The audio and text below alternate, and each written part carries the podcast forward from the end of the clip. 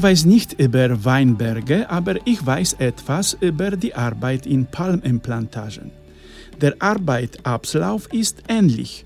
Zunächst kümmert sich eine feste Gruppe der engsten Mitarbeiter des Plantagenbesitzers jeden Tag um die Gesundheit der Bäume, um sie richtig zu pflegen.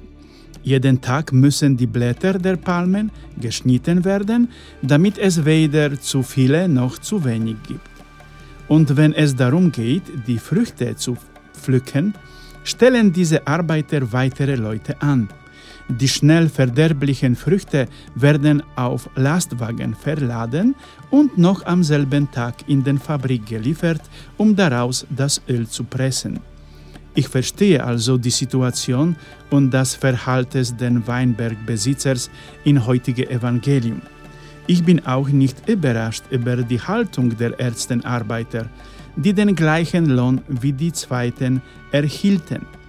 Es stellt sich jedoch die Frage, worauf will Jesus heute hinaus? Will uns der Meister aus Nazareth von Gottes Großzügigkeit, Barmherzigkeit erzählen oder von den Problemen des Neids oder der sozialen Ungerechtigkeit, das die Ärztegruppe von Arbeiten empfinden? Oder geht es in der heutigen Lesung um etwas anderes?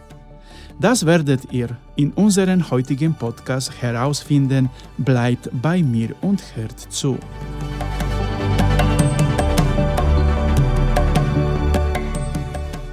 Ich bin Bruder Christoph, ich bin Kapuziner und ich lebe in Innsbruck. Seit zwei Jahren nehme, nehme ich einen Podcast namens Ja mhm auf, in dem ich meine Gedanken zu den Sonntagslesungen oder zur missionarischen Realität in Indonesien und Madagaskar mit euch teile.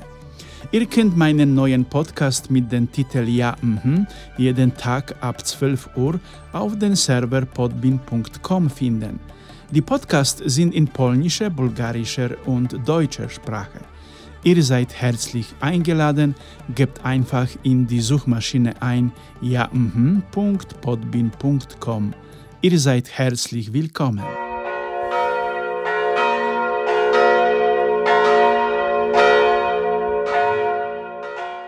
Ich wette, dass die meisten von euch, die mir zuhören, auf der Seite der Arbeiter stehen, die den ganzen Tag unter schwierigen Bedingungen gearbeitet haben. Ich bin auch auf ihrer Seite. Aber es stellt sich heraus, dass wir falsch liegen. Jesus enttäuscht uns mit seinem Gleichnis von Reich Gottes, weil wir dazu neigen, Gerechtigkeit zu erwarten, wie wir sie verstehen. Aus unserer menschlichen Sicht, aus gewöhnlicher menschlicher Gerechtigkeit, unabhängig von der Weltanschauung, sollten die ersten Arbeiter, die den ganzen Tag gearbeitet haben, mehr bezahlt werden als die letzten, die nur eine Stunde tätig waren. Jesus widerlegt jedoch unsere Erwartungen. Hatten sie sich nicht mit dem Besitzer des Weinbergs auf einen Denar geeinigt? Nun, ja. Der Wert eines Denars entsprach der Arbeit eines Tages, war also eine durchaus angemessene Bezahlung. Damals wurden sie in Israel immer am Ende des Arbeitstages bezahlt, so dass unsere Arbeiter, die Darsteller des heutigen Gleichnisses, ganz genau wussten, wie viel die Letzteren bekamen. Wären die Ersteren als Erste bezahlt worden und gegangen, hätten sie vielleicht nicht erfahren, wie viel die Letzten bekamen und es hätte keinen Skandal gegeben. Jesus will die Wahrheit über das Reich Gottes nicht vor uns verbergen. Menschliche Gerechtigkeit nach unseren Maßstäben gilt nicht in Gottes Reich. Ob ich es will oder nicht, es ist so. Kehren wir zurück zur ersten Lesung aus dem Propheten Jesaja. Der letzte Satz des Propheten läutet: Gottes Gedanken sind nicht wie unsere Gedanken und seine Wege sind nicht wie unsere Wege. Gott lässt sich vor einer völlig anderen Werthierarchie leiten. Seine liebende Barmherzigkeit ist für alle Menschen gleich, ganz gleich, wie sehr sie darum gekämpft haben, diese Barmherzigkeit zu empfangen. Ja, liebe Brüder und Schwestern, unser menschlichen Denken, unabhängig von Kultur und Weltanschauung, sagt uns, dass derjenige, der mehr gearbeitet hat, auch mehr erhalten sollte. Das heißt, unsere Logik sagt uns, dass Gott mehr Erbarmen für die großen Sünder hat und weniger für die kleinen Sünder. Ja oder nein?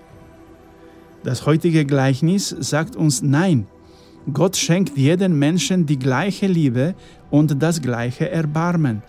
Das ist es, was wir heute aus dem Evangelium lernen. Meine Gedanken sind nicht wie eure, sagt Gott, und meine Wege sind anders als eure Wege. Auf den ersten Blick erscheint uns dieser Satz klar und deutlich, aber wenn es um die Einzelheiten geht, gefällt er uns nicht besonders gut. Fragen wir uns also, was wir von Gott erwarten, liebende Barmherzigkeit oder menschliche Gerechtigkeit. Und nun noch ein Hinweis für die Neider denn diese ersten Arbeiter wollen nicht nur deshalb mehr Lohn, weil sie länger gearbeitet haben. Sie sind neidisch auf die nachfolgenden Arbeiter, dass der Besitzer der Weinbergs diese genauso behandelt wie sie. Ich habe in Bulgarien auf den Bazaren gesehen, wie die Arbeiter stehen und darauf warten, dass jemand die geringste Arbeit für sie erledigt. Wenn ein Auto vorfährt, um die für die Arbeit benötigen Leute mitzunehmen, werden die gut gebauten und kräftigen zuerst ausgewählt. Meistens sind die Bessararbeiter für die härteste körperliche Arbeit bestimmt. Im heutigen Gleichnis erfahren wir, dass der Besitzer des Weinbergs die Arbeiter gleich dreimal auswählte. Das heißt, dass die letzteren, die eine Stunde arbeiteten, höchstwahrscheinlich dünn und schwach waren, eher ungeeignete für harte Arbeit. Daher kommt es zu einem Skandal, weil der Besitzer den Weinbergs die letzteren mit denen gleichsetzte, die am härtesten arbeiteten. Eifersucht durchdringt ihre Herzen.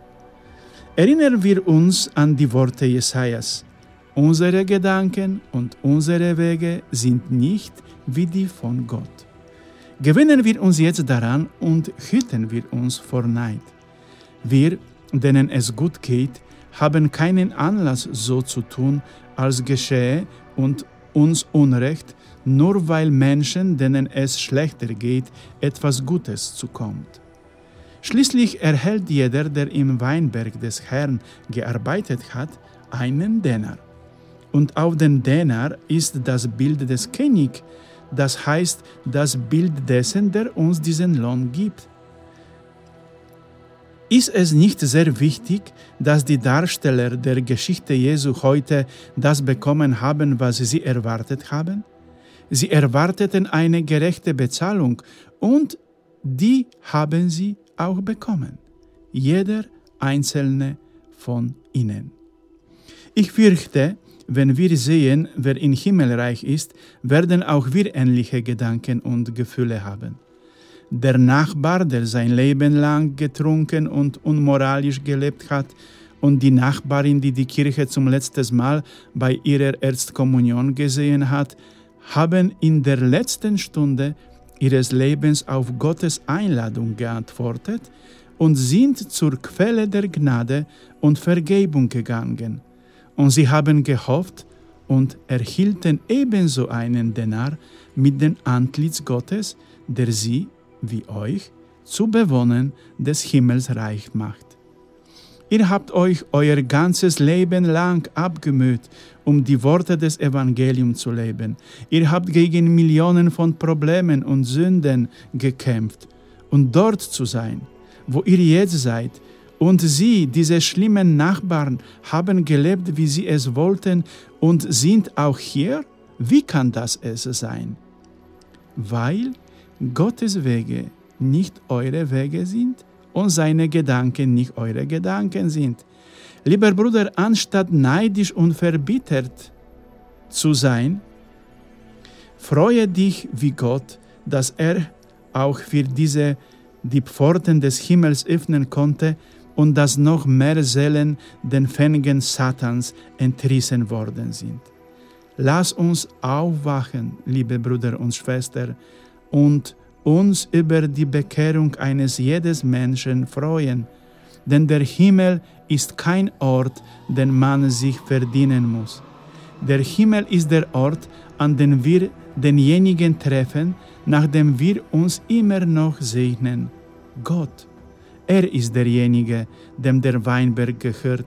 Er ist derjenige, der uns den Denar gibt, der uns zu einer Begegnung mit ihm führt. Es spielt keine Rolle, wer wie viel arbeitet. Wichtig ist, dass ihr bekommt, was ihr erwartet habt. Amen.